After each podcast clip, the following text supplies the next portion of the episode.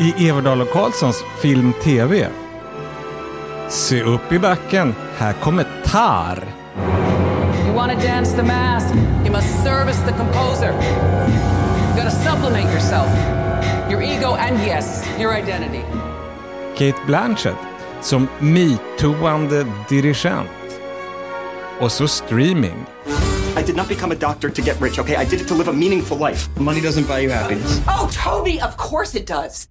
What, are you crazy? Jesse Eisenberg, världens New Yorkigaste skådespelare i den enormt New Yorkiga Fleischman, is in trouble. Dessutom, punkglädje. Dumma frågor om kulturens ursprung. Och Macarena i Turkiet. Allt i podcasten som är din absolut enda vän i film och streamingdjungeln.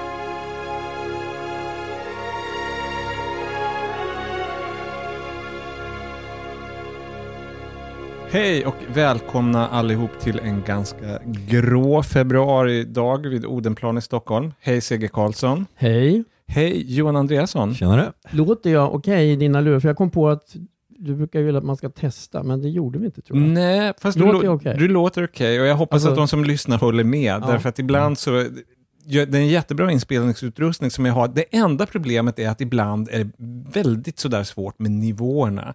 Så att Det ibland, enda problemet är min röst. Och den går ju inte att göra om. nej, din röst och din personlighet, det är Ja. de två stora bristerna Jag här. vet. Det känns länge sedan, alltså inte länge sedan vi tre träffades, men länge sedan vi gjorde podden. Och det kanske är för att det är rätt länge sedan. Ja. Vi har ju börjat med det här månadsuppehållet nu. ja, och det är ungefär en månad sedan förra podden kom. Kanske, ungefär. Lite, lite mer. kanske lite mer. Anledningen som vi pratade om förra gången till att vi har dragit ner det är helt enkelt att vi inte har sponsorer och att vi inte har det är för att vi har för få lyssnare. Samtidigt så har vi ju rätt många lyssnare, alltså vi är ingen mikropodd. Berätta Johan om statistiken. Det, vi står på gränsen till ett milstolpe. Ja, det är faktiskt så att jag kan säga med i princip 100% säkerhet att med det här avsnittet så kommer vi passera en halv miljon nedladdningar. Vilket inte är illa, och då är det ju för sig på 150 plus olika poddar, men en halv miljon är en halv miljon. Ja, det stämmer. Ja, just det. Det är inte, här, det är inte, så här, det är inte en halv miljon människor som har lyssnat Nej, det stämmer, på utan det är, så att säga, det är många som lyssnar på varje avsnitt och då blir så att säga varje lyssning Ja. eh, ett nedslag i Vi statistiken. vet ju faktiskt till och med på grund av eh, mailkontakt och annat, messengerkontakt med lyssnare, att det finns de som lyssnar flera gånger, vilket är otroligt smickrande. Och att det kanske i vissa sådana här väldigt stora familjer så sitter de tillsammans och lyssnar. Och då är det, blir det ju enormt. Då blir det kanske Ja, då fler. förlorar vi ju lyssnare, men vi är så storsinta, vi är som Jonas Hallbergsbanan sa, vi är så large så att vi tillåter det. Men det är kul med de här goda nyheterna därför att under den här månaden som har gått när vi utannonserade i förra podden att vi går ner till månadstakt så har det ju kommit lite, folk förstår, alltså vi har väldigt snälla och förstående lyssnare men de tycker ändå att det är tråkigt och, och vi kan ju bara hålla med, det tycker vi med. Jo, det stämmer, för det blir ju grejer man skulle vilja prata om som vi inte riktigt hinner. Men faktiskt på grund av det, för att vi har ju allihopa sett framförallt en hel del biofilm som vi inte kommer hinna prata om. Men gå in på Everdahl och Karlssons sida på Facebook så kommer vi skriva åtminstone något kortfattat om faktiskt ett ganska stort antal kommande eller väldigt aktuella filmer som vi har sett och har åsikter om. Ja, för det är ju lite paradoxalt så att alltså, när vi har gjort en filmpodd väldigt ofta, då, då, eftersom i början då, en gång i veckan, och så Det där, var galenskap. då hade jag svårt att hinna med, sen var ju pandemin också, men man hade svårt ibland att hinna med att se så mycket biograffilm som jag skulle vilja, långfilm.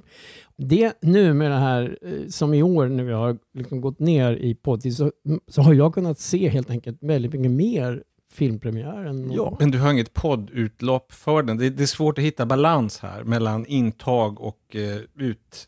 Ja, fast jag, jag går ofta ut, när jag kommer från en pressvisning så går jag ut på balkongen när jag kommer hem och så skriker jag vad jag tyckte om filmen. Vilken tur att du har balkong mot gatan, för då Mm. får du liksom kanske två, tre åhörare fler än vad det skulle varit på gården. Det är väldigt uppskattat. Ja, men Sigge, skulle du kunna tänka dig att kanske ta efter var tionde bild på en hundvalp på stan att lägga in en filmrecension också på ditt Instagram. Faktum är att jag, det var, jag, vi, vi ska inte hålla på och fastna med det här, men jag ska bara säga Mm. att det, var- det var alldeles för länge sedan jag la ut någon hund på Instagram, så Ja. att det var bra att du påminner mig. Inom parentes, man kanske ska klargöra här då för de som inte följer dig på Instagram, Ja. vilket är väldigt lätt att göra för alla är ju offentliga på Instagram. Men det är en stor del av ditt Instagram-flöde som är hundvalpar som du träffar på stan. Ja, men, men som sagt, jag har varit väldigt dålig med det på sista tiden, så att jag ska ta Skärpning, tag i det. Nu Karlsson. har jag ju tid. Du vill ju inte riskera att få skäll. Sen ska jag bara säga, ifall, jag tror inte, inte så att jag tror att någon sitter och undrar direkt, men förra gången vi pratades vid, då skulle jag ju iväg på en lång resa till USAs västkust, där jag aldrig varit tidigare, och Mexiko. Och eh, ni ska slippa en lång resaskildring, men jag var ju faktiskt i Los Angeles för första gången i mitt liv. I och Hollywood? I Hollywood, och det var jättekul. Ja, jag, jag ty- som inte var med, jag tyckte det var så kul, eftersom jag har varit där en del, och även Johan, Ja, du har ju bott där. Ja, till och med det. Eh, Men det har jag tjatat om förr här i podden. Men alltså, det var så kul att du... Man har vissa kompisar som... Det var samma som när en annan kompis, jag var med honom första gången han var i New York, Stefan Barron som lyssnar på oss, så han kanske hör det här. Det var också kul, för jag hade tänkt innan, alltså New York är gjort för Stefan Barron och så kände jag också att det fanns mycket just i Hollywood och Los Angeles som var på något sätt gjort för dig. Ja men verkligen, och även sådana här som man kan tycka så här, åh vilken turistgrej. Men jag då och min kompis Kalle Norlén som åkte tillsammans, vi åkte någon så här guidad Hollywood-tur. Inte riktigt Homes of the Stars, men samtidigt, de ingick ju. Så att man fick se Lucille Balls och James Stewarts villor och var Madonna hade bott allting, Keanu Reeves. Men det var överhuvudtaget liksom sites i Hollywood. Och den här, han var ganska laid back och liksom cool den här guiden, någon ung snubbe som egentligen var musiker. Alla är ju egentligen musiker eller skådespelare eller manusförfattare i Hollywood. Det Men han, finns ingen så som försörjer sig som skådis men som vill bli servitör. Det, det skulle i och för sig vara en ny vinkel. Bra pitch på en filmkomedi. Ja, Ja, det, du, du är bara full av idéer Johan.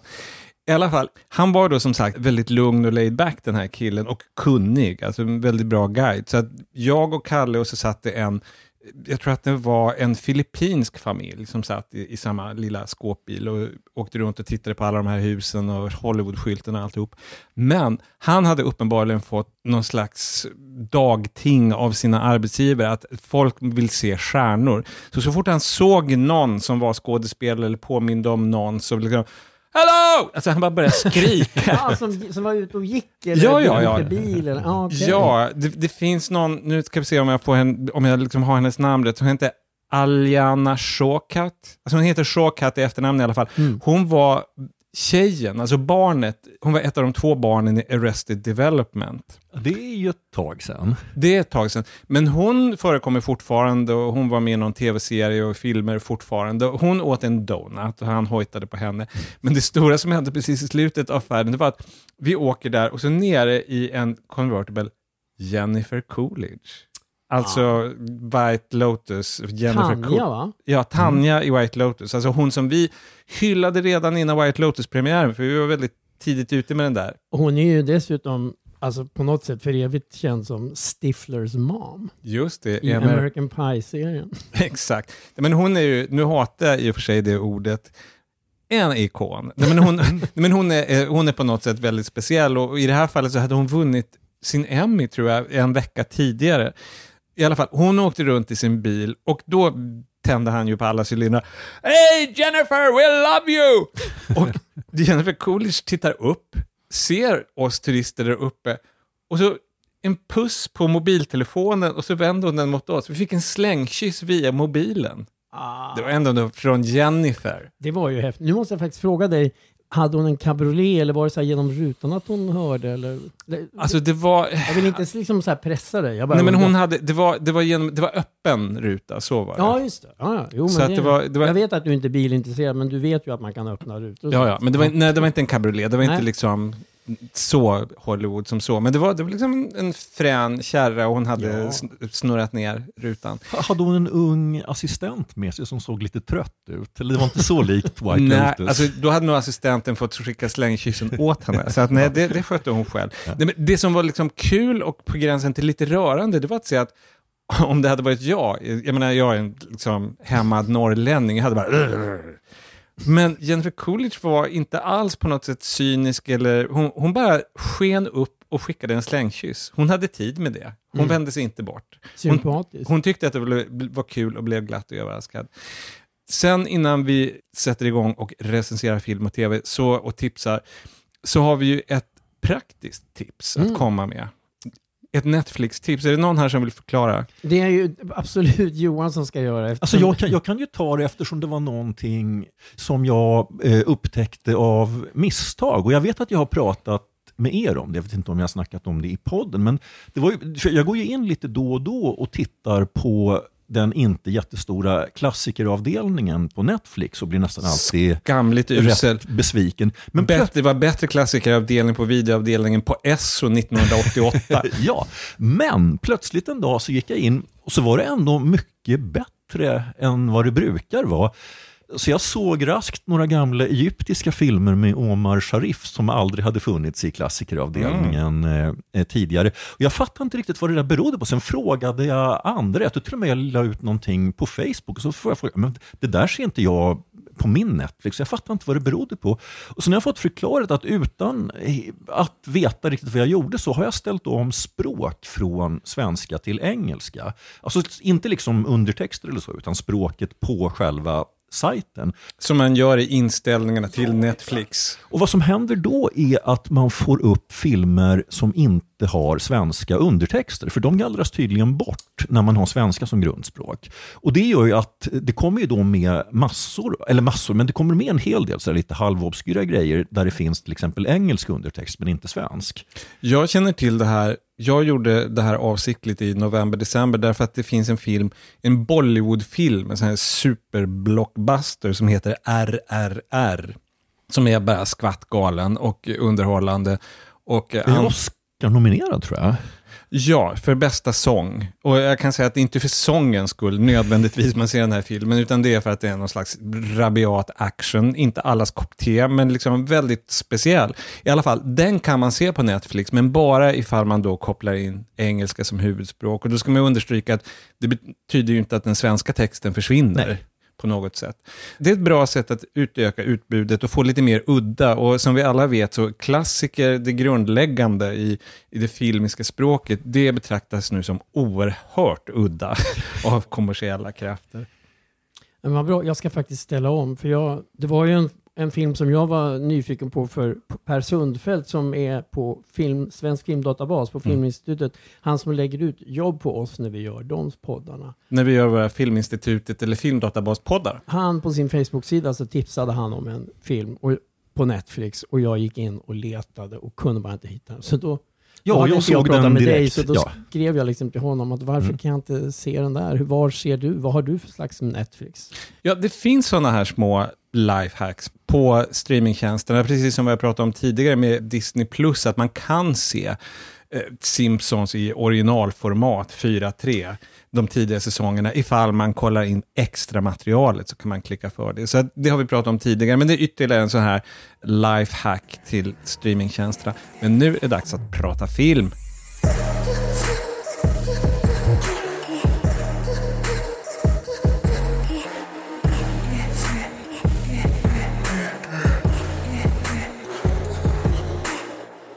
Musik från filmen Tar, som jag väljer att uttala det. Är alltså T-A-R med akut accent, så att det inte är tar, utan det är tar, Mm. skulle jag tro. Och det är då en film, oerhört omtalad, långt innan den svenska premiären, som är regisserad av Todd Field. Det är ett namn som vi känner igen. Varför? jag gjorde en liten Göran Skytte här. Varför? Det finns alltid plats för Göran Skytte. Ja, jag tycker det. Med jämna mellanrum så ska han återkomma. Ja, jo, för att vi har, jag vet inte hur det är med Johan, men du och jag Göran har ju gillat, han har ju helt enkelt bara gjort två filmer. Han debuterade med In the Bedroom 2001. Med Cissi Spacek, som blev någon slags comeback för henne kan man Ja, säga. och Tom Wilkinson, han Ja. som också, ja det var ju jättebra tycker jag. Och sen kom, 2006 kom Little Children med Kate Winslet och eh, Jennifer Connelly. Just Ja, den var också jättebra. Båda utmärkta dramer. Sen så gick det 16 år innan han gjorde den här Tar. Och det finns ett helt, om den, någon är intresserad så finns ett helt reportage i The New Yorker som handlar ungefär om varför det har tagit 16 år. Den korta versionen är att det är flera olika anledningar. En grej slog det mig också att, eh, som jag tror inte vi har sagt, att den har ju då biopremiär 3 mars. När vi släpper podden så är det fortfarande ett par dagar kvar. Ja, och Göran, bara när du nämnde den här New Yorker-intervjun, alltså inte för att föregripa recensionen, men det, det var ju rätt uppenbart när man såg filmen att den här regissören Todd Fields har ju tydligen ett lite speciellt förhållande till tidningen The New Yorker som man inte kan missa när man ser filmen. Nej, det är väldigt lustigt. Vi återkommer till detta. The New Yorker är för övrigt en tidning, som, en publikation som vi diskuterar rätt mycket i podden. Därför att den ligger på något sätt i tiden. Only Murders in the Building, den här tv-serien eller streaming-serien, har ju nästan fetischistiskt förhållande till The New Yorker. I alla fall, Tar handlar om Lydia Tar, en dirigent. Hon är en kvinnlig dirigent. Hon gillar inte att prata om att hon är kvinna och dirigent, men det är en väldigt viktig del av handlingen att det är så. Och hon är oerhört hyllad och det är ett mansdominerat fält, klassisk musik naturligtvis. Och denna Lydia, hon är en otroligt stark personlighet i ordets alla bemärkelser. Hon är färgstark och hon är sträng och hon är, skulle jag säga, auktoritär. För sån är branschen och sån är hon. Och då kan man fråga sig, var hon sån från början eller har hon bara anpassat sig? En av många frågor som man funderar på när man går ut från den här filmen. Lydia Tarr, hon spelas av Kate Blanchett, som ligger då väldigt bra till för en Oscar. Ja, Alltså man skulle nästan bli förvånad om hon inte fick den. Jag har inte kollat Bookmaker Odds, men nu är det ju så att vi har ju allihop tror jag, sett ovanligt många Oscar-nominerade filmer i förväg. Jag har ju svårt att se att någon skulle kunna slå Kate Blanchett. Eh, Fast jag vågar inte säga någonting, jag har alltid fel när jag tippar Oscar, så att jag vågar inte. Men vi ska lyssna på en scen ur filmen i alla fall, ganska tidig, och det är kort, en kort bit ur scenen, därför att den här filmen består av enormt långa scener. Det är inte riktigt Ruben Östlund-längd, framförallt är kameran inte så stillastående. Men det, det är som nästan som små enakter, och i det här fallet så är det alltså en tidig scen. Lydia Tarr har som alla andra dirigenter i världsklass någon, någon form av undervisningsverksamhet. Hon är gästprofessor eller någonting på Juilliard. En ung kille, de är inte på samma våglängd, hon och den här dirigenteleven. Hon frågar honom, ja men herregud Max, lyssnar du inte på Bach? Och då ska man veta, när man lyssnar på det här klippet, att han använder en förkortning, BIPOC, och det betyder alltså Black or Indigenous Person of Color, alltså en, en svart eller infödd person i USA. For instance, Max, why not a Kyrie? You know, like uh, something like Bach's Mass in B minor. I'm not really into Bach. You're not into Bach. Oh, Max. Have you read the Schweitzer book? No. Well, you should.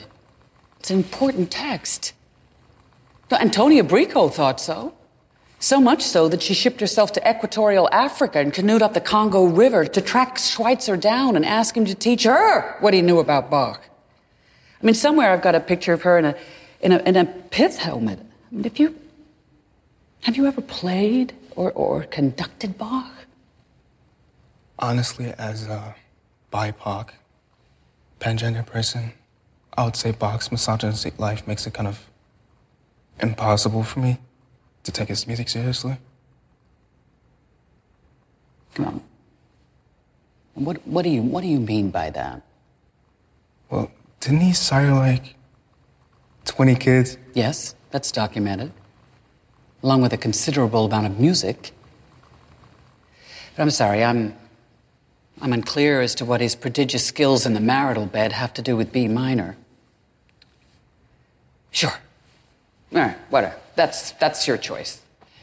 Mean, after all, a soul selects her own society. But remember, the flip side of that selection closes the valves of one's attention. Kate Blanchett in action som Lydia Tarr. En av många så här lite jobbiga scener i filmen. Därför att det hon ger uttryck för här, alltså jag, jag är i princip på hennes sida. Jag älskar Bach och jag älskar H-mollmässan som hon pratar om. Så pretentiös är jag. Men samtidigt så är hon ju en översittare. Ja. Alltså, det går inte att ursäkta hennes beteende i den här situationen när han är helt, eller they, som man kanske ska säga, för han Han vill inte bestämma sin könsidentitet. Nej. Det är på något sätt, hon utnyttjar sin ställning här. Ja, alltså hon är ju, alltså hon är ju brutal helt enkelt. jag, jag vill direkt bara komma in på, för jag tycker Kate Blanchett, alltså hon, eller Blanchett, ni säger, hon är ju från Australien egentligen. Jag Man tror man kan säga, jag, jag, jag bestämmer nu att vi kan säga båda. Ja. Alltså det, det finns ju ett, jag vet inte om man kallar det för ett meme, när det är liksom ett kort klipp. Jag antar att det är för någon prisskala. Som jag, jag, det har blivit lite spritt. Jag har sett i alla fall Quentin Tarantino som räknar upp pristagare. Han har något väldigt lustigt, jag kan, jag kan nog inte se det lika lustigt, men han säger ungefär Kate Blanchett.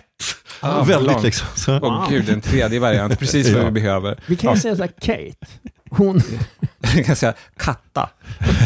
vad jag skulle komma till, alltså hon är ju alltid, tycker jag faktiskt, bra. Och nu har ju dessutom Todd Field, han har ju berättat att han har ju skrivit den här för henne.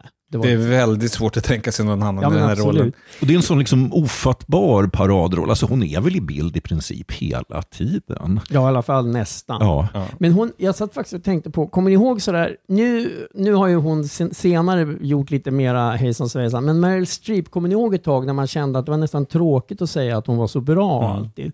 Det liksom ansågs nästan, ja, ja, ja, ja men liksom, det var så här, blev lite uttjatat. Och lite kan jag känna, Kate Blanchett, hon har nu blivit, alltså hon är, filmerna kan vara sådär ibland kanske, men hon är så jävla bra. Jag kan få lite sådana, lite som man kände Meryl Ja, lite grann, åh, nu är hon perfekt igen. Alltså Ja. den känslan Ja, kan man få. menar. Sen en skillnad mellan Meryl Streep och Kate Blanchett, är, om, om det nu är rätt uttal, det är att jag tycker att Kate Blanchett har någon slags sinne för humor, även i sina dramatiska roller, som jag inte riktigt hittar hos Meryl Streep. Och nu är vi inne på finlir, men Ja. jag tänker i synnerhet i den här rollen, den här superdramatiska rollen, som är också en, hon har positiva egenskaper, Tar, men hon har många negativa, och bland de negativa är att hon är i stort sett helt humorlös. Alltså hon är totalt humorbefriad. Men Kate Blanchett förstår att det finns ju någonting komiskt i det. Alltså det, det finns någonting väldigt roligt i hennes förmåga att ta sig på 100% allvar i varje situation. Och det förstår Kate Blanchett. Hon spelar lite på det. En av många saker hon gör snyggt. Och jag vill verkligen bara, här, sen ska jag sluta tjata om det. Jag menade verkligen inte att jag, det, alltså det är jättemånga skillnader mellan dem, men, men det var mer den här, det här fenomenet när en skådespelare bara film efter film är så fruktansvärt bra. Sen är de väldigt olika. Det där just att man känner att man, man tycker att man har hört sig själv säga det så många gånger och det var så. Men jag skulle säga att det här kan vara hennes livsroll, i alla fall hit. Hon har gjort många roller där hon briljerar, men det här är verkligen, som, som du sa Jon, det här är gjort för henne, för hennes instrument. Om man Ja, så alltså säga. jag tänkte säga precis samma sak. Att även om man är så att säga van vid att hon alltid är bra, så det här är väl ändå någon sorts liksom överväxel. Och det är väldigt Eh. kul därför att det, det är inte bara det att det är en bra roll för Kate Blanchett, i så fall så hade det varit liksom, okej, kul för henne. Men det är också en rolig roll för oss i publiken, därför att den här Lydia Tarr, alltså hon är ju verkligen one sick puppy. Alltså det är så mycket som är fel på henne och man ska inte avslöja för mycket därför att det kommer små överraskningar under filmens gång. Det är en invecklad gestalt som det är väldigt spännande att lära känna, om än inte alltid så trevligt. Och alltså när vi nu har liksom beskrivit hennes roll och den här klassiska musikvärlden. Alltså en av de första saker som jag tänkte på när jag började se filmen var hur många paralleller det finns med den här danska komedi-tv-serien Orkestern.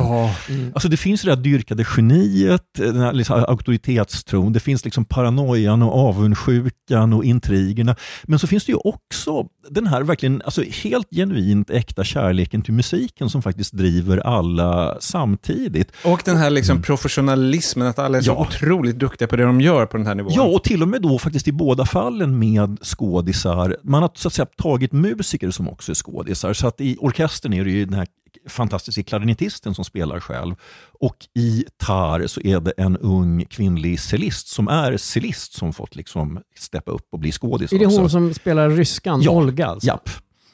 Och det gör ju faktiskt någonting att för det, det är inte helt lätt att fejka att man liksom spelar på den nivån. Alltså det, det ger verkligen någonting till filmen. Och det är äkta miljöer. Det är Berlinfilharmonikerna och deras konserthall som anses vara tydligen en av världens bästa akustiska rum som överhuvudtaget existerar. Där von Karajan var huvuddirigent i decennier. Och han, Herbert von Karajan och Leonard Bernstein som omnämns väldigt ofta i filmen, de är ju sådana här riktigt klassiska stjärndirigenter som jag tror att Kate Blanchett har tittat på kvinnliga dirigenter, men, men hon har framför allt tittat på Bernstein och Karajan, alltså framförallt Herbert von Karajans förhållande till sitt hår. Och hur han liksom slängde mer. Och liksom, det finns, han, han var en sån där person, och det är också Lydia Tar, som klär ut sig till sig själv. Jag tänkte faktiskt fråga för dig Göran, eftersom Mm. du har varit på mycket fler så här klassiska ja, så här, konserter vad jag har varit. Alltså symfonier. Jag, fast inte, inte, inte så många, jag har mest lyssnat på skiva, men jag har varit på en del. Jo, Ja. men lite, för jag har, så här, jag har varit några, ja, typ, så- jag gillar ju Mahler, ja, som vi kan återkomma till, men jag gillar ju Mahler, så jag har varit på någon sån och sen Sibelius på Konserthuset. Men, Du men, gillar det stora dramatiska. jag tänkte på bara hennes sätt att hantera, alltså hennes sätt att dirigera här. Det, eftersom jag då inte har sett så Ja. mycket så känner jag att det, det är så extremt. det är så liksom, yvigt och så grovt ibland sådär, så att det är nästan som i jag vet att när jag såg Rocky 4 så tänkte jag, men så här som Stallone är där, som han boxas i Rocky 4, det här, så här ser det inte ut när man boxas, för det är så överdrivet. Ja, du Johan Mm. som är minne på Ja, ja. boxfilmer. Ja. Det finns ett speciellt sluggande av honom som känns liksom... Ja, ja, som är helt orealistiskt. Ja, och då Ja. tänker jag så här. För det, hon har ju några sådana extrema när hon verkligen ja, sluggar. Alltså det finns ju olika stilar. Det finns vi- vissa dirigenter som verkligen tar i från fötterna och, är- och är väldigt teatraliska. Sen tror jag också, och det är en del av det roliga med den här rollen, att, att hon spelar ju rollen som sig själv, som Mm. sagt. Hon klär ut sig till sig själv. Och det märker man också när hon står på dirigentpulten, att hon ibland... Det finns någonting kul när en väldigt duktig skådespelare som Kate Blanchett spelar en inte fullt så duktig skådespelare. Att ibland tar ju liksom Lydia i för mycket. Alltså jag tänkte en scen som jag bara tycker är urkul, för jag såg om filmen, det var precis i början sitter hon på en sån här lyxig lunchrestaurang och så tackar hon nej till ett glas vin. Och det är bara liksom, och upp med armen och, och håret och huvudet bort och nej, nej, nej tack. Ah. Alltså det, det, är så, det är en hel liten show bara för att tacka nej till ett glas vin, där hon bara gör det till en stor sak. Lite som Morgan Fairchild i Modedockorna. Är hon så bra? Är hon så bra? Jag, ni kommer aldrig höra mig säga ett ont ord om Nej, Morgan alltså, Fairchild. Hon var ju underbar. Hon kunde ju just bara vifta bort människor på ett väldigt roligt sätt. Jo, nej men, och det är inte helt främmande för dirigenter och, ska vi säga, kulturmän och kulturkvinnor. De har ju ofta precis den sidan. Men sen, alltså, det finns, vi pratar om det där att hon har inte kanske själv humor, men det finns ju scener där det blir humor, även otäcka scener. Ja, ja, ja. Och, och då vill jag bara nämna, för att hon, eh, jag vet inte, vi, vi har ju sagt det att hon lever ju ihop med första violinisten, ja de är gifta helt enkelt, eh, Sharon, som spelas av den här tyska skådisen som är så himla bra och heter Nina Hoss. Ja, har man sett filmer, speciellt lite äldre filmer av den tyska regissören Christian Petzold, så har man sett henne i flera huvudroller. Hon är väldigt bra. Ja, bland annat Barbara där hon spelar titelrollen. Ja. Ja. hon är jättebra. Här är hon då hustru till Tar, Till tar. eller Lydia. Nåväl, de har ju då en adopterad dotter tillsammans och då är det en scen när dot- de har förstått att dottern har blivit mobbad av en annan, av en klasskamrat. Och jag menar, hon är ju, det, det är ju små barn vi pratar om. Då går Tar till skolgården och hon liksom lyckas få reda på vem är det där, så då pekar ju dottern vem det är. Då går, och så går hon fram till den här mobbaren. Och eftersom det här är i Berlin så säger hon på tyska till den här mobbande tjejen. Ja, ungefär. Jag ska inte dra precis vad hon säger, men hon, hon liksom hotar henne helt Ja. enkelt. Väldigt, väldigt grovt. Och väldigt infernal säger, och jag är vuxen. Mm. Berättar du det här för någon så kommer ingen att tro dig. Jag fastnade också för den där scenen därför att det visar att men hon är en mobbare som tar itu med en annan mobbare. Då handlar det bara om vem är starkast av de här två dåliga människorna. Och det är ju så hon är på jobbet också. Alltså hon är ju en auktoritär person som vill bli åtlydd och förväntar sig att bli åtlydd. Och det tror jag då dessvärre är en ganska realistisk skildring av den klassiska musikvärlden. Det är ju också en, en anledning till att det finns så många paralleller med orkestern är att de porträtterar precis samma sak och gör det rätt realistiskt. Och en annan parallell, fast de tacklar det på lite olika sätt, att i den här otroligt stela hierarkiska världen så händer det ändå saker och inte bara metoo, för det här är ju liksom en metoo-skildring också, men också det här nya digitala samhället där klassindelningen ser annorlunda ut och man framför allt kan byta läge blixtsnabbt till skillnad från i den gamla världen. Och det får ju hon Ja, För det råkar hon ut för. Och det är helt enkelt eh, intrigen i filmen. Och när man så att säga kommer till intrigen i filmen, för nu, nu har vi så att säga verkligen berömt en massa saker som är bra med filmen. Men jag, jag kan säga jag har ett problem med den här filmen och det är att det tar sån oerhört lång tid innan, alltså länge trodde jag att det kommer nog faktiskt ingen intrig. Alltså det dröjer ju, jag satt inte och tittade på klockan exakt, den här filmen är ju, jag säger att den drar iväg mot två och en halv timme. Den är 2.38. 2.38 och det tar ju nästan en och en halv timme, alltså en normal långfilm innan så att säga någonting annat än att egentligen etablera förutsättningarna för det som händer sen. ja det är ju små liksom Ja, antydningar det är väldigt- alltså- som man alltså, sen ja, förstår. Ja, Och det är ju så, alltså det här är ju inte slarv på något sätt, utan alltså, när, när man sett hela filmen så förstår, det är en enormt kontrollerad film och man förstår precis varför de har gjort som de gjort. Men icke desto mindre så tycker jag att det här tar för lång tid. Jag, jag tänkte efteråt att Det tar för lång det tid. tar för lång tid. Alltså, det finns den här Hitchcocks klassiska Fönstret åt gården, som har den här fantastiska, i en enda kameraåkning så får man liksom presenterat hela den här fotografen som spelas av James Stewart, hela hans liv. Och det tar den här filmen ungefär 90 minuter att förklara det som det tar Hitchcock 9 minuter. Nu tycker jag att det är lite orättvis jämförelse, därför att det ena är en thriller och det andra är Ja. någonting helt annat. Nej, men jag tycker att världen är stor nog för både Fönstret Ja, och Gården och Ja. Tar. Och jag njuter så ohejdat av, vi pratar om den här New Yorker-fixeringen. Det inleds ju då med en lång, lång intervju där en Adam Gopnik heter han, som är en riktig journalist på The New Yorker som spelar sig själv, eller en version av sig själv, han har ju inte skrivit sina repliker, som intervjuar Lydia på scen.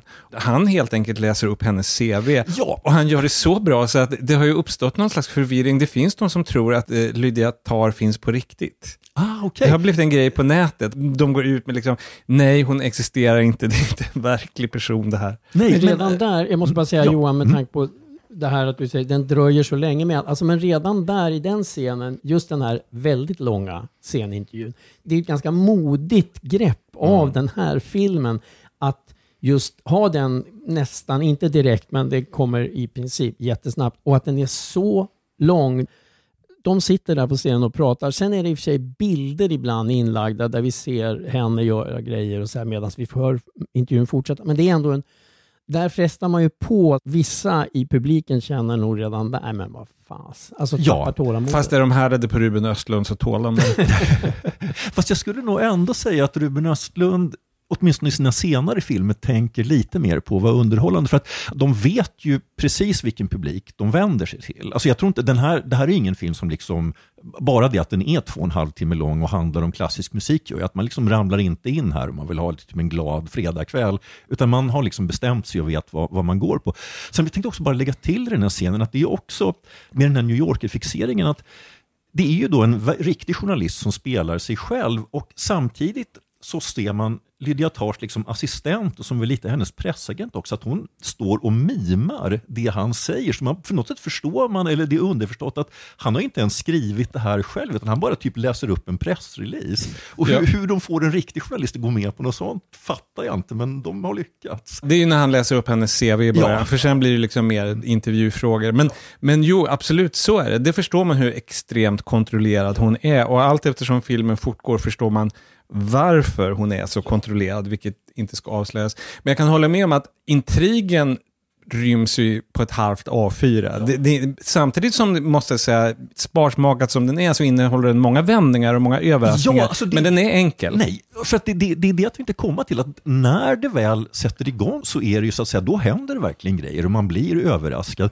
Och jag kan så att säga på ett sätt förstå att för att, jag menar, ju längre de suger på det tidigare, desto större blir liksom chocken när det verkligen händer. Och den här, den här filmen är ju väldigt spoilerkänslig, så det går ju inte riktigt att säga vad det är som händer. För då Nej. verkligen förstör man nöjet för de som ska se filmen. Eh, eh, Tillbaka till en liten, bara en liten grej där i den där intervjun på scenen som New Yorker-journalisten gör med henne. Så nämner han ju att hon är, tillhör de som har fått Emmy, Grammy, Oscar och Tony. Alltså det som de kallar för EGOT. Igot. Ja. Yes. Och, då, och så nämner han några andra och då är det först är det bara så här, liksom, ja, så här highbrow namn, några stycken. Och så säger han Mel Brooks som, har, som också tillhör det gänget. Men då, är det så här, då hör man den här väldigt Ja, men publiken som, jag menar de som går på New Yorker-tillställningar. Ja, det är så nedlåtande skratt. Ja, och det är så här.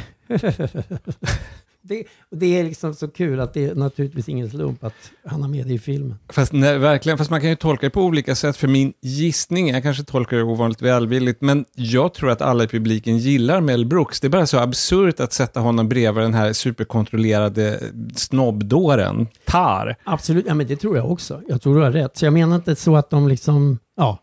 Men, men det är liksom bara en rolig grej, för det är så här tyst och så, och så just Mel Brooks och så blir det skratt. En sak som man kan tillägga om den här filmen också, att det, jag märker nu, den är ju väldigt kul att prata om och vi har ändå inte kunnat prata om många av de viktigaste punkterna Nej. eftersom vi inte vill avslöja. Så att ta med någon pratglad person på den här filmen, därför att efteråt så finns det väldigt mycket att diskutera. Till exempel hur mycket som händer i den här Lydia Tars huvud och hur mycket som faktiskt sker i verkligheten. Det är en grej, men också har den ett oerhört intressant slut som jag tror att det finns lika många tolkningar på som det finns åskådare mer eller mindre. Ja. Och som vi inte kan beröra naturligtvis. Och en, en annan sak man kan säga är väl att eh, just i och med att det är att man inte riktigt kan prata om det som händer ungefär sista tredjedelen av filmen. Så, alltså om man till äventyr skulle känna att okej, behöver jag se en metoo-historia till? Så det är faktiskt inte, alltså det, den här metoo-grejen är mer en sorts katalysator till Ja, den- vad det- filmen egentligen handlar om. Det är inte riktigt det som är huvudsaken i filmen. Det är mer en slags mekanism och det är liksom plotten. Men, men framför allt så är det liksom en porträtt av den här otroligt märkliga kvinnan Ja. som ändå känns inte helt verklighetsfrämmande. Alltså det här är kanske inte en spoiler, så det som jag tänkte, det är lite grann den store Gatsby-historia på det sättet. Ja, ja men verkligen en gåtfull... Vem, är- vem är han den Ja. där festprissen? I det här fallet så är det liksom inte en festprisse, men ändå. Dags för betyg. Vad säger du, Seger? Jag säger en stark fyra. Johan? Jag ser en stark trea. Skam, stor skam Johan Andreasson. Jag ser en enormt stark fyra som är bara där och liksom bara tuschar en femma, men det blir ändå en fyra. Så totalen blir Oj, det blir tre hostningar. ja. Det blir en fyra till Tar. Och nu är det dags att prata tv.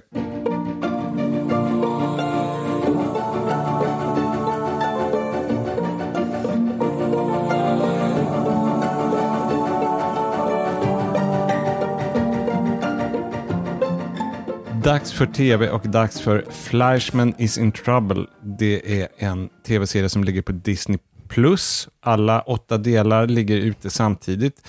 Den här historien, Flashman is in trouble, bygger på en roman. Och det märker man ganska tydligt när man ser serien. Det ska vi diskutera senare.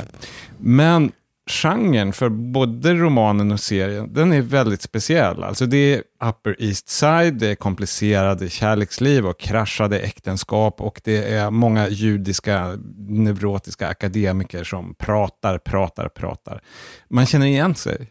Ja, och just det här du har redan varit inne på när du pratar om Upper East Side. Alltså Ja. Det är ju liksom ännu en skilsmässoskildring i den övre medelklassen. Alltså det, vi är väldigt ofta med hos övre medelklassen i den här sortens berättelser. Sen så, och det kommer vi säkert också in på sen, det här är ju lite grann i tassemarken, för det, det är extremt rika människor som det handlar om, delvis, och delvis som du säger övre medelklass, och det bidrar till oron här, att det är vissa som är rikare än andra. Just det, för våra huvudfigurer är ju liksom inte de extremt rika.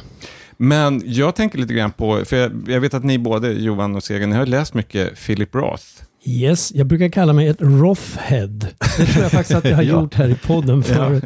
För jag blev så glad jag stötte på det begreppet. Ungefär som liksom Deadhead, du vet om man gillar Grateful Dead och Ja. sånt där. Men du läste honom från början på 70-talet till, ja, Ja, han alltså- dog väl här om året, men Ja, ju, gud, jag, var, jag var fortfarande väldigt ung. När jag läste, alltså Portnoys besvär var den första jag läste och tyckte att den var... som förekommer i bild, alltså den Ja. boken förekommer i bild i Ja, det är serien. en väl, väldigt tydlig hänvisning. Alltså jag kom ju in senare. Jag började med amerikansk pastoral. Jag minns inte riktigt när den kom, men det är mycket, mycket senare än Portnoys besvär. Och sen efter den, han kom väl liksom in i någon sorts andra guldålder då. Och det är egentligen, sen har jag ju gått tillbaka och läst några av de tidiga, men det är de här liksom senare böckerna, alltså från amerikansk pastoral och till hans död som jag har läst.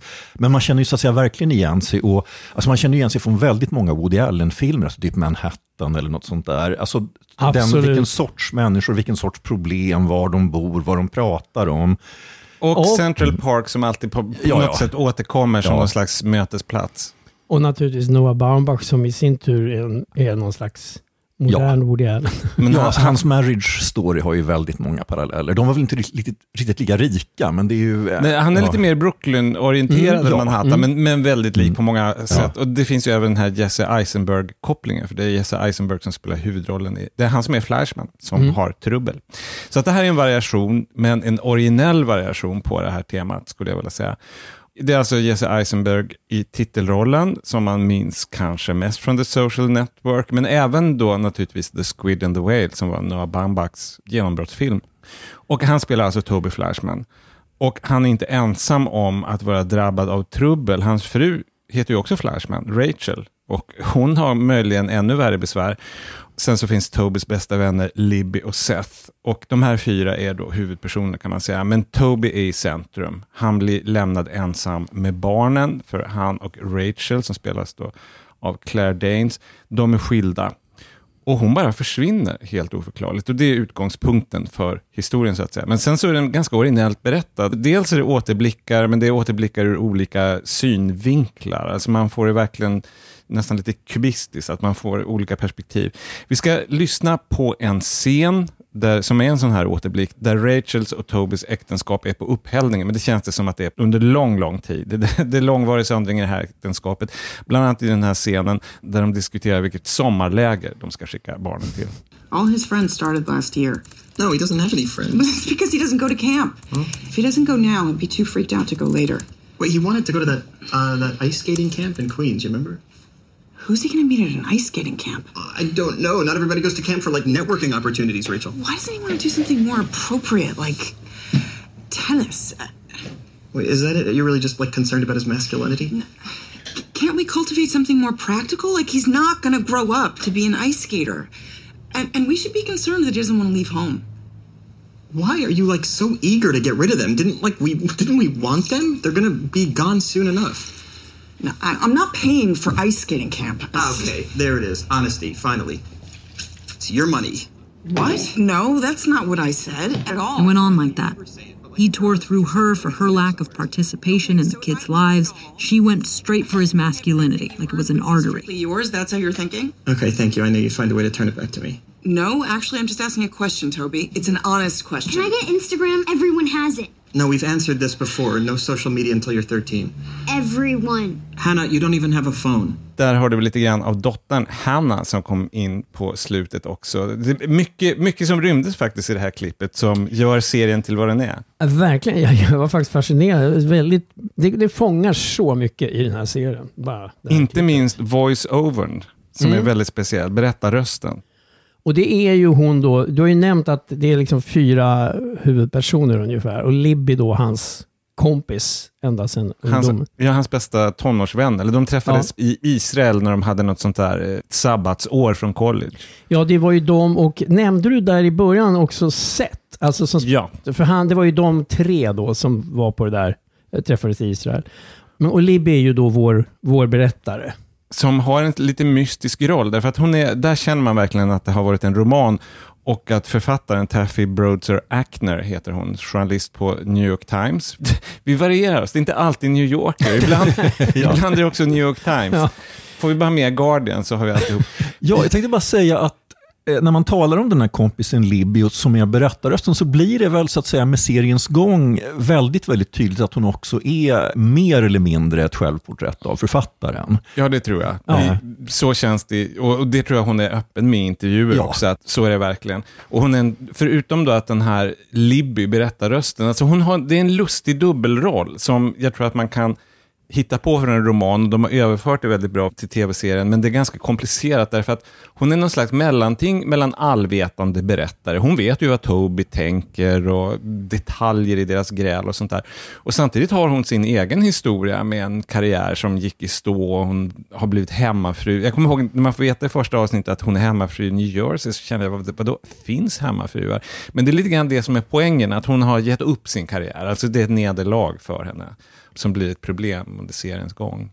Och hon spelas då av Lizzie Kaplan.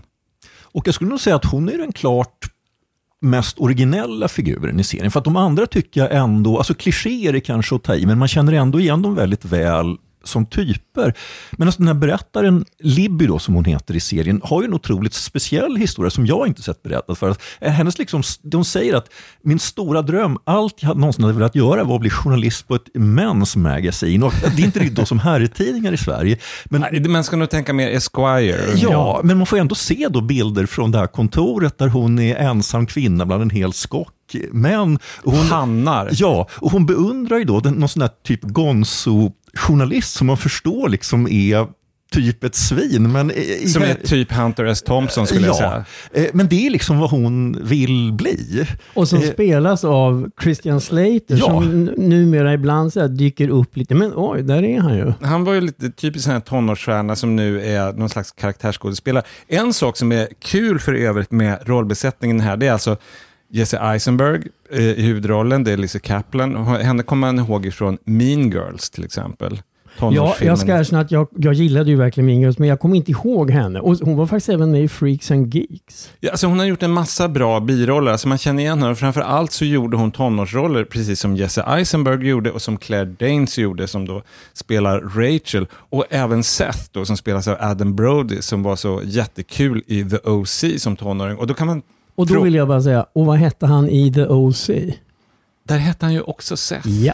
Det, det, det var lite desorienterande kan jag tycka. För, Men alltså jag, kan, jag gissar, alltså det här, jag har inga belägg för det, men det känns ju verkligen som en tanke att folk som så att säga är strax över 40 som rollfigurerna här är, ska säga, men jävlar, det här är ju de här liksom unga skådisarna som, de var tonåring när jag var tonåring och nu liksom livskrisar och skiljer sig precis som jag gör.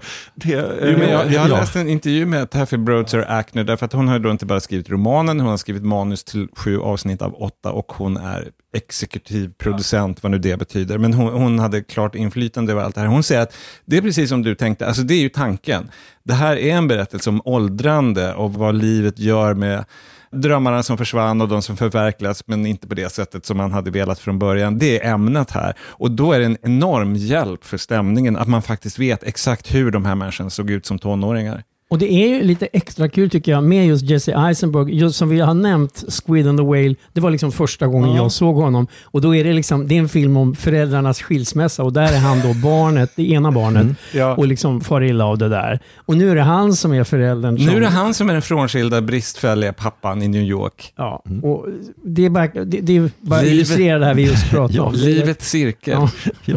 Alltså bara en grej som jag tänkte på, i och med att det är en film som vi alla har sett nyligen, att det är en enorm skillnad på så att säga, den frånskilda pappan i den här tv-serien och den frånskilda pappan i filmen After Sun. Alltså här är vi verkligen i olika samhällsklasser och det är liksom helt olika sorters problem. Jo, men så är det sannolikt. Vi återkommer till After Sun, kan Mm. jag avslöja senare i programmet. Jo, men det, det är faktiskt en ganska stor skillnad mellan den här pappan och eh, pappan i The Squid and the Whale också, för han var ju så måttlöst gräslig. Åh, och Jeff Daniels. Eh, ah, Så bra spelat och ett sånt... Uh, Han var sån- jävla äckel. Ja, han var vidrig. Och, och där måste man säga att Toby Fleischman, han är ju långt ifrån perfekt och framförallt blir han allt mindre perfekt allt eftersom serien fortskrider och man lär känna honom. Han är småaktig och han är något offer och, och så vidare. Men han gör sitt bästa och det tror jag inte pappan i gjorde alls. Vi har ju redan varit inne på att den här, alltså för grejen är att den berättar ju, det är ju Tobys version vi får så att säga, de första avsnitten rätt mycket. Ja, och det är ganska snyggt. Att man får, för från början så tror man ju att det är en neutral berättelse. Ja. Sen så förstår man, ja, men herregud, det här, det måste ju finnas en annan sida av den här situationen också.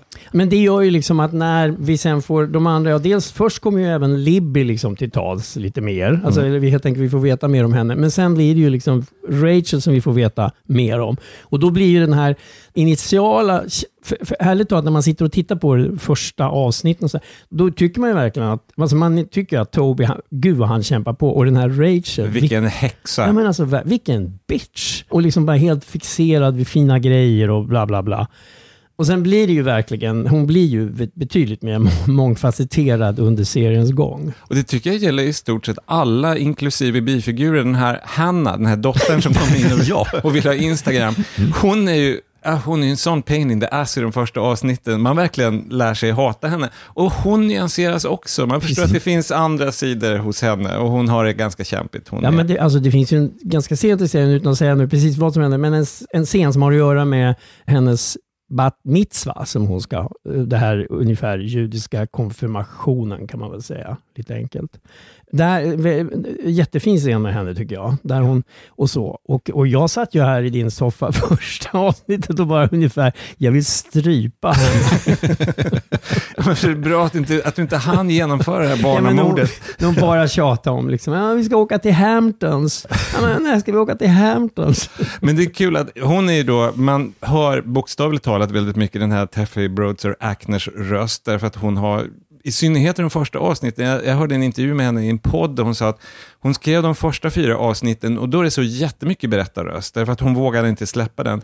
Och sen så började inspelningen, parallellt med att hon skrev de sista, och då insåg hon, ja men jag behöver ju inte det här, jag har ju skådespelare, de kan ju faktiskt gestalta det här. så att det blir lite mindre berättarröst. Samtidigt så tycker inte jag att det, berättarrösten besvärar inte mig. Jag tycker att det, den är originell och kul. Så att jag har inget emot den. Men jag ska säga också en sak till om producenterna till de här. Det är två kvinnor, en som heter Sarah Gordon, bland annat. Och de har gjort en massa grejer. Bland annat, kommer ni ihåg Unbelievable? Den här Netflix-serien om jakten på en våldtäktsman. Ja! Ja, ja, den har du snackat om i podden tror jag. Ja, Ja. Jag, jag tror vi pratar om den allihop. Ja, det har vi och jag gillade den ju jättemycket. Men Den var fantastiskt bra och det är en helt annan typ av historia. Det här, Flashman is in trouble, trots att den har väldigt allvarliga inslag, skulle jag ändå säga är en komedi. Och den här Unbelievable var ju otroligt skakande och mörk. Men där tänkte jag på att de var också väldigt duktiga. Man, när man ser att de är duktiga på att hålla olika synvinklar och linjer vid liv. Därför att den hade också det inslaget att, att på ett enkelt sätt, och så att man till och med så att man hajar som publik, att ja, men nu ser vi det här ur den personens synvinkel. Det är väldigt, det är snyggt gjort. Ja, och alltså, det finns ju även ett, eller två, det är två ett gift par som regisserar tillsammans. Som har, de har regisserat ungefär hälften av avsnitten som heter Sherry Springer Berman och Robert Pulcini. Och de är mest kända för filmen American Splendor som ju också håller en massa Ah. olika synvinklar. Alltså den är samtidigt dokumentär, animerad film och spelfilm. Och det, jag kommer inte ihåg om det är tre eller fyra versioner av huvudpersonen Harvey Picard Ja. som, som förekommer i den filmen. Ja, men de är veteraner på det här området Ja. av multipla synvinklar. Men om man ska säga genren då, jag skulle säga att eh, jag har då kallat det för komedi, men det är ju också väldigt mycket scener ur ett äktenskap. Alltså det handlar om det här förhållandet och så speglas det i olika människor runt omkring. Jag vill som vanligt bara säga, jag tycker verkligen inte, för man kan inte bara säga, det är absolut, alltså drama, komedi, det håller jag med om, men Mm. absolut inte bara säga komedi, det är det inte tycker jag. Jag tycker inte komedi är så bara, men det där kan vi diskutera. Nej, men men absolut, det, det, det har starka dramatiska inslag, ja, definitivt. Jo, men alltså man kan säga att det finns väl drag av både sitcom och scener ur ett äktenskap. Ja, och då finns det där fina ordet som Göran, Göran inte är lika förtjust i som jag, dramakomedi. Vi kan absolut, jag köper att det är en Vet du dramakomedi. vad jag tror att det här Ja. har att göra lite med? Det är det här, din den här visan om att, man aldrig, att komedi det betraktas alltid som lite lätt, inte så Mm. tungt som det andra. Och, det, och i Oscar och sådär så är det sällan det får pris. Alltså, du Mm. vet, bla bla, det, är, det är mycket finare med drama. Och där håller jag ju med dig, men det... nu, nu känner jag hur Fast jag... tror, att vi, jag tror att, det, att vi pratar delvis om olika saker därför att jag har en bredare bild av komedi än vad du har. Alltså jag ser fler saker som komedi än vad du gör. Samtidigt så förstår jag precis vad du menar. Ja, det är klart att det här är ju, det är ju väldigt rått bitvis. Alltså de är ju hemska med varandra och har uppgörelser. Alltså det är som sagt senare ett äktenskap. Men jag skulle säga att den, den har en kraftigare motor, eller en annan slags motor, därför att senare ett äktenskap, det tänkte jag på när man såg den här nyinspelningen som jag inte var speciellt förtjust i på HBO. Jag tyckte den hade sina brister. Att Den är ju verkligen från A till Ö. Den är kronologisk och det handlar bara om deras förhållande frånkopplat resten av världen. Det här är mer, jag hörde någon som beskrev Flashman is in trouble som en deckare, att här har vi ett kraschat förhållande, vem är skyldig? Det, det är lite grann det. Alltså, mordoffret är förhållandet. Ja, de lägger ju också upp det lite som en deckare med det här försvinnandet. Alltså har vi sagt det? Att det som serien börjar väl med att frun en dag, hon lämnar ungarna jättetidigt på morgonen och sen är hon bara spårlöst försvunnen. Ja, så att det är en dubbel gåta. Det är dels vad hände egentligen i förhållandet och vems fel. Och det, det är kul att det är verkligen viktigt att veta det. Och det andra är precis som du säger, nästan som en bokstavlig grej, ett, ett, ett oförklarat försvinnande. Och det blir spännande.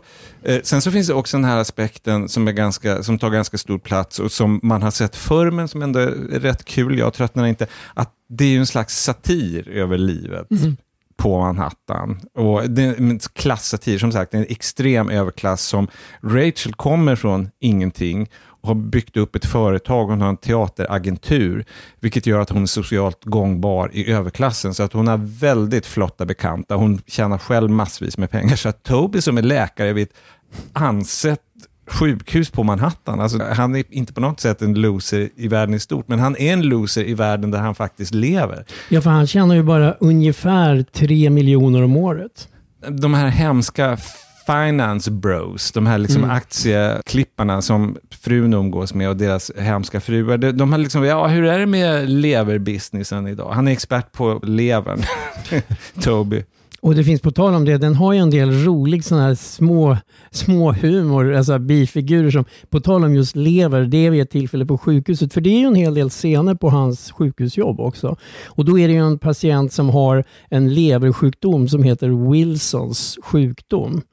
När de ser det, liksom kollegorna och sådär, då är de sådär fascinerade som ibland folk som håller på att jobba med sådär kan bli, så här, Oh, it's Wilsons, so beautiful.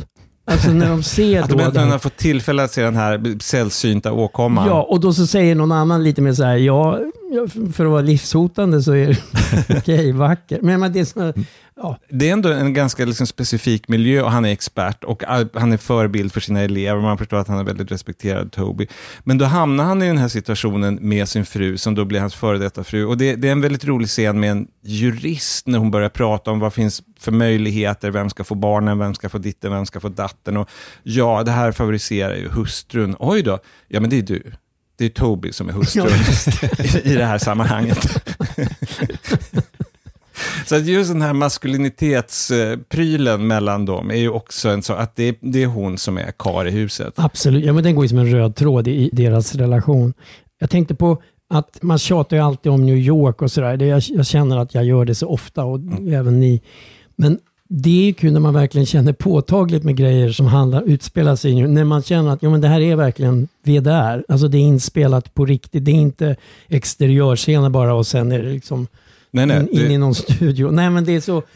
De här parkerna, Central Park och massa ställen. Alltså det är så, det är, det är som skön miljö. Fast det är lite dubbelt eftersom vi alla tror jag är New York-sentimentala och nostalgiker, utan att någonsin ha bott där på riktigt naturligtvis, men det har gått via film och tv.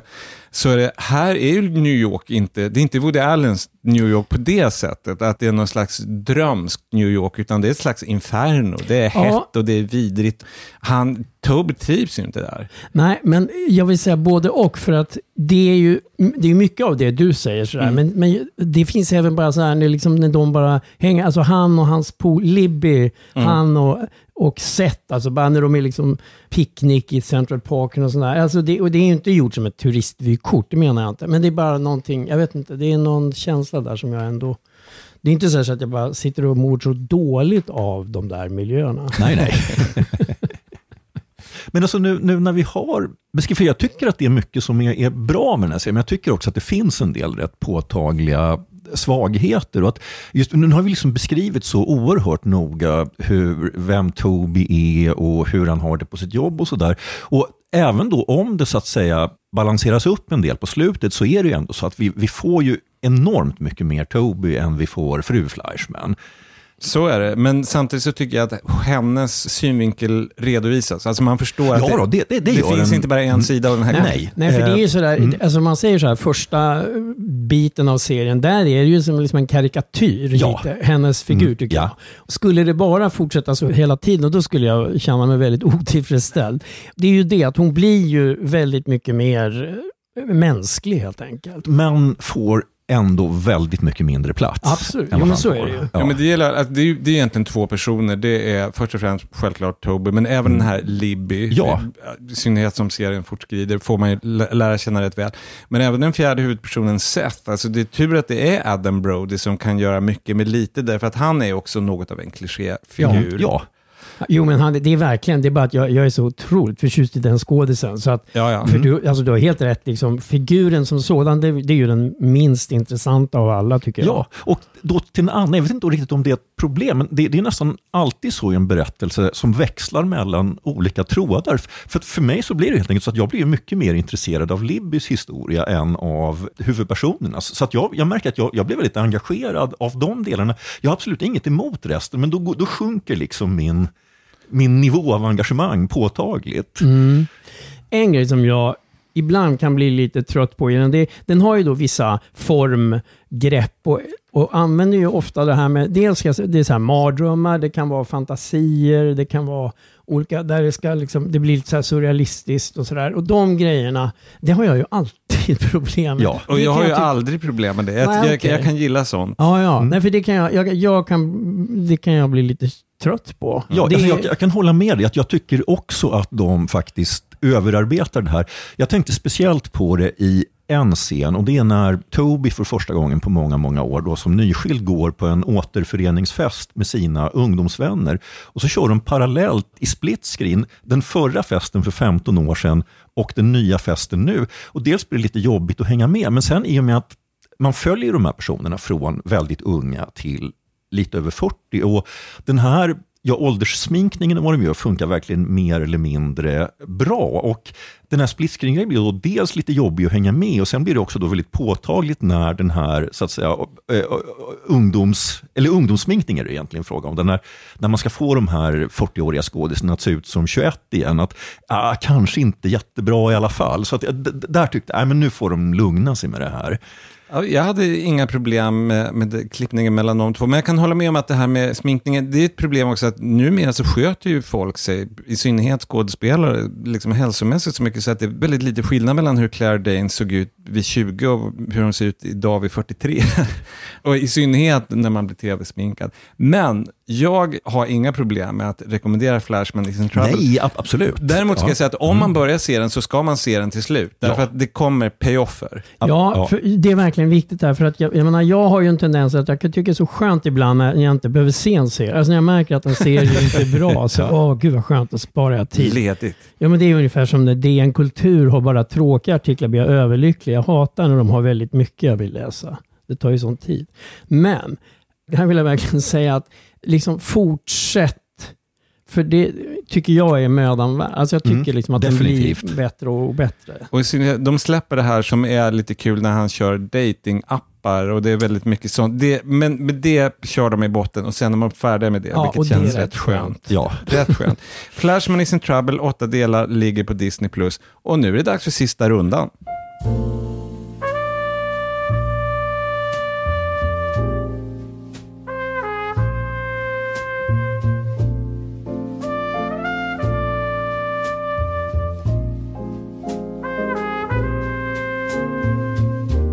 Kan det stämma? Är det redan dags för sista rundan?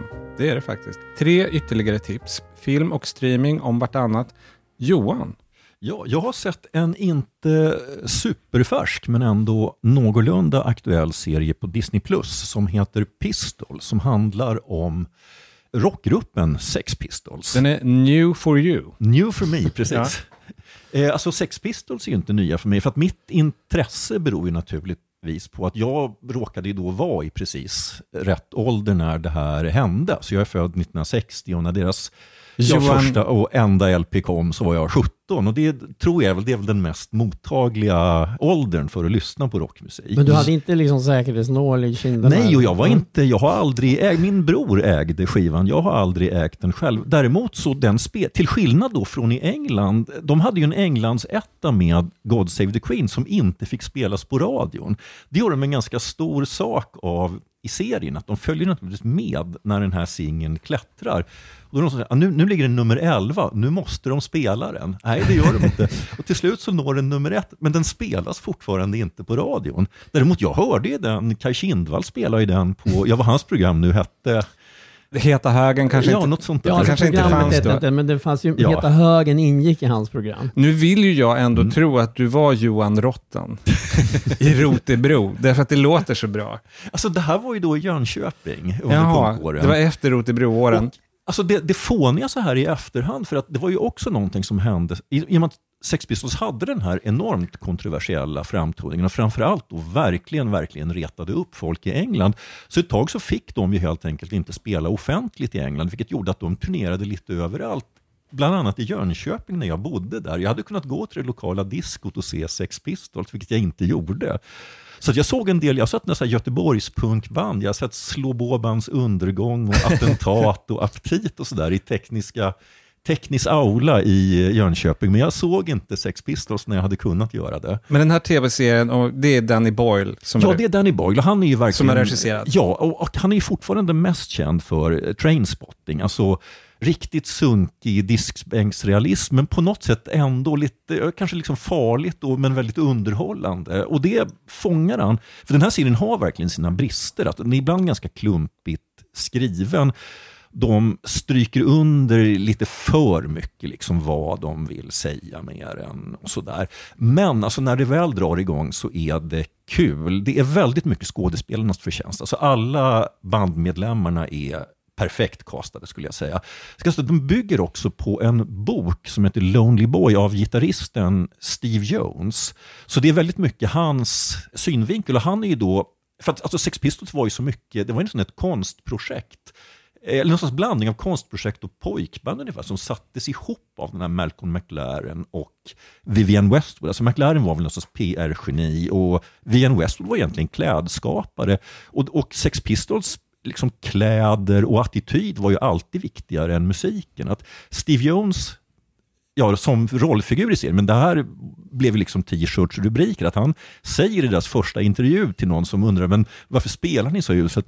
We're not into music, we're into chaos.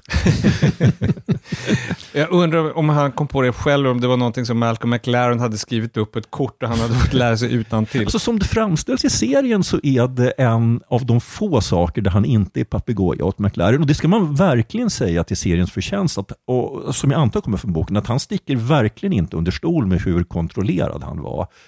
För att det fanns ju då spänningar, alltså den här gruppen hade ju ett Japp. väldigt, väldigt kort eh, liv. Och en av de stora spänningarna var ju att Steve Jones lät sig kontrolleras oerhört hårt av Ma- Malcolm McLaren och Johnny Rotten, eller John Lydon, hade då problem med det. Han tyckte att han var liksom en stjärna. Han var ju en oerhört karismatisk person och de har hittat en helt fantastisk skådis. Johnny Rotten själv hatar naturligtvis både serien och rolltolkningen. Man skulle bli, vara besviken annars. Ja, annars. Men han, han är fantastiskt bra. If you don't like what you see, John, you're welcome to fuck off.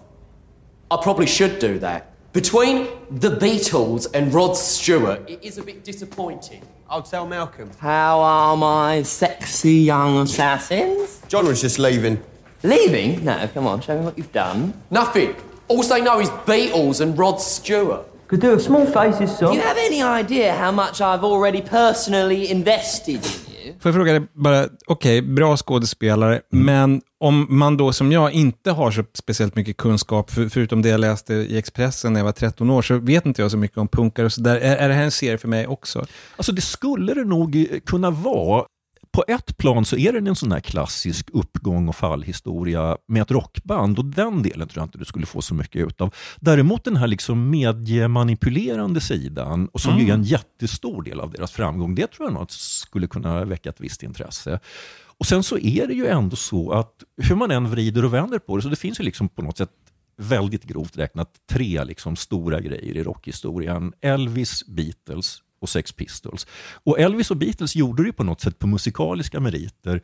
Och alltså hur mycket man än säger att de kunde ju inte spela, för att de hade faktiskt det fanns ju faktiskt en medlem som kunde spela, Glenn Matlock, och som skrev eller är medkompositör på 10 av 12 låtar på deras enda LP. Men han fick ju sparken för att han hade fel frisyr och gillade Beatles. Men alltså, de har ju ändå gjort ett antal låtar som jag tror de flesta människor, alltså vem idag känner inte igen God Save the Queen till exempel om den kommer på radio? She ain't no human being, Nej, Johan. alltså man kan ju låten. Yep. Så att någonting fanns det ändå där. Pistols på... På Disney Plus, sex avsnitt. Skoj skulle jag säga. Sege, har du något skoj? Jag har en biofilm som gick upp 17 februari, så den har legat ett tag. Men jag tycker så väldigt mycket om den att jag kände nu när vi liksom inte kommer ut så ofta, så jag vill ta med den här för att eh, den är så fin. Den heter After Sun. Det är en ganska sensationell debut av en skotska som heter Charlotte Wells. Man kan säga att det handlar egentligen om en pappa som är på semester i Turkiet, chartersemester en vecka, med sin 11-åriga dotter, han är 31. Och Det här hände 90-talet. Vi förstår att det här är dotterns, idag som vuxen, Sophie, som ser tillbaka på det. Det är liksom en tillbakablick på ett minne hon har av den här veckan. Det här, man brukar säga ibland, det är väldigt mycket mer stämning, atmosfär, känslor än intrig. Du Göran, du pratade om eh, Tar, att det liksom rymdes på, eh, vad var det du sa? Ett halvt halv- av. Alltså den här ryms på min lillfingernagel och jag är nagelbitare. Jo, men så är det. Vi har ju sett den alla tre. Och jag tänkte faktiskt på när du tog upp After Sun att Tar är ju väldigt, har väldigt komplicerad intrig i jämförelse, men det är verkligen inte poängen, intrigen här. Nej, och alltså, jag kan ju då, ja, som ni hörde när jag pratade om Tar, ibland liksom undra... Alltså det finns ett avsnitt, kommer du ihåg den här gamla eh, tv-serien The Goodies, eh, godisarna? Eh, de sitter på någon, vid något tillfälle och tittar på en konstnärlig film och så börjar någon hojta Why are we waiting? Why are we waiting? och jag, kan, jag tänker ofta på det när jag går på lite mer så ambitiös film. Däremot, After Sun sitter jag helt fängslad hela tiden och alltså det är ju så att grejen är ju liksom inte riktigt att det är någon intrig där det händer saker, utan det är det att man sakta, det verkligen byggs upp under filmen och i en, stryks under i en helt fantastisk slutscen.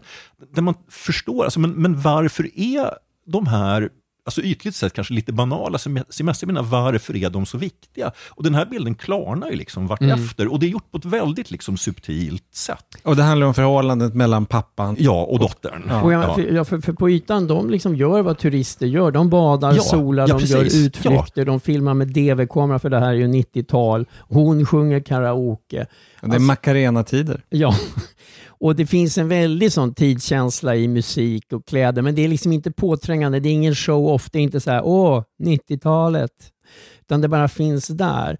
Och sen är det så här, mellan då deras, de här lekarna så upptäcker vi att Callum, pappa Callum, han, det finns ju en smärta, en sorg, så, han mår ju inte bra helt enkelt.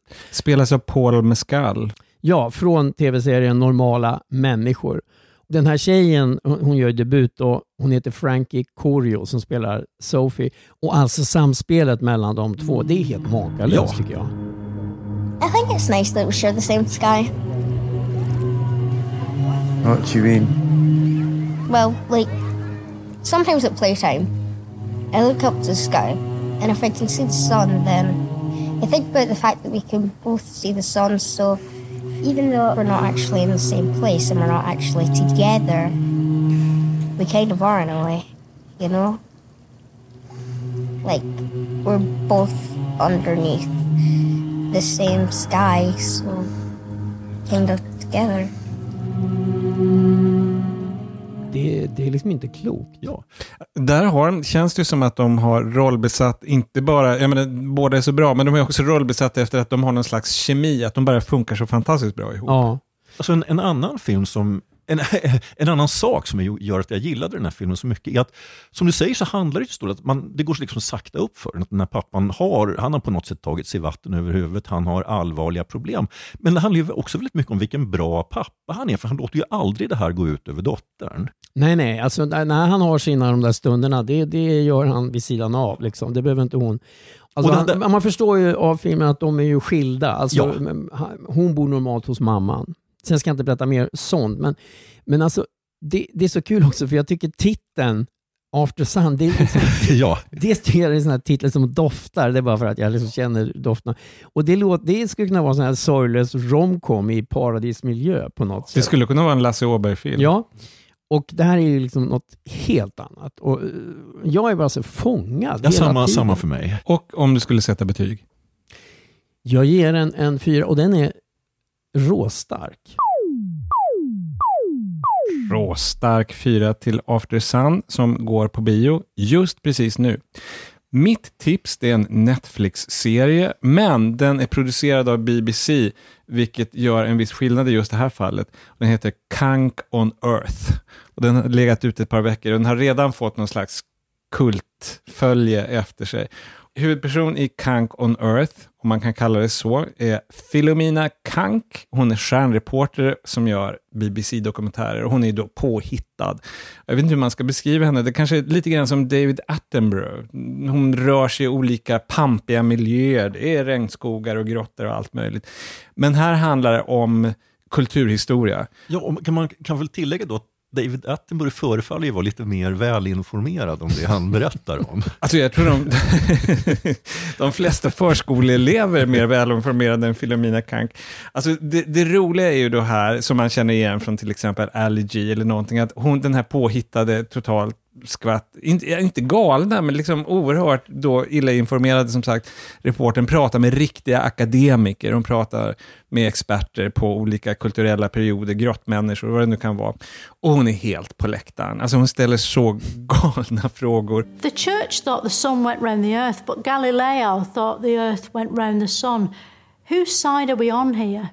We're most definitely on Galileo's side. Right. As I think the church is today. Is it possible they were both right and the sun and earth go round each other? That would keep everyone happy. Can we just agree on that? If only he'd invented some kind of immortality engine instead of his pointless telescope, Galileo might have lived to see his ideas accepted. Sadly, he simply wasn't that clever. Jag måste säga, jag hittade, det är ju en ren slump därför vi råkar prata om den filmen den här veckan, Tar, att det är lite grann den här Filomena Hon påminner lite grann om Tar. Hon har de här liksom dramatiska kostymerna och hon tar sig själv på blodigt allvar. Men hon är ju en rent komisk figur, alltså hon är ju en Kurt Olsson.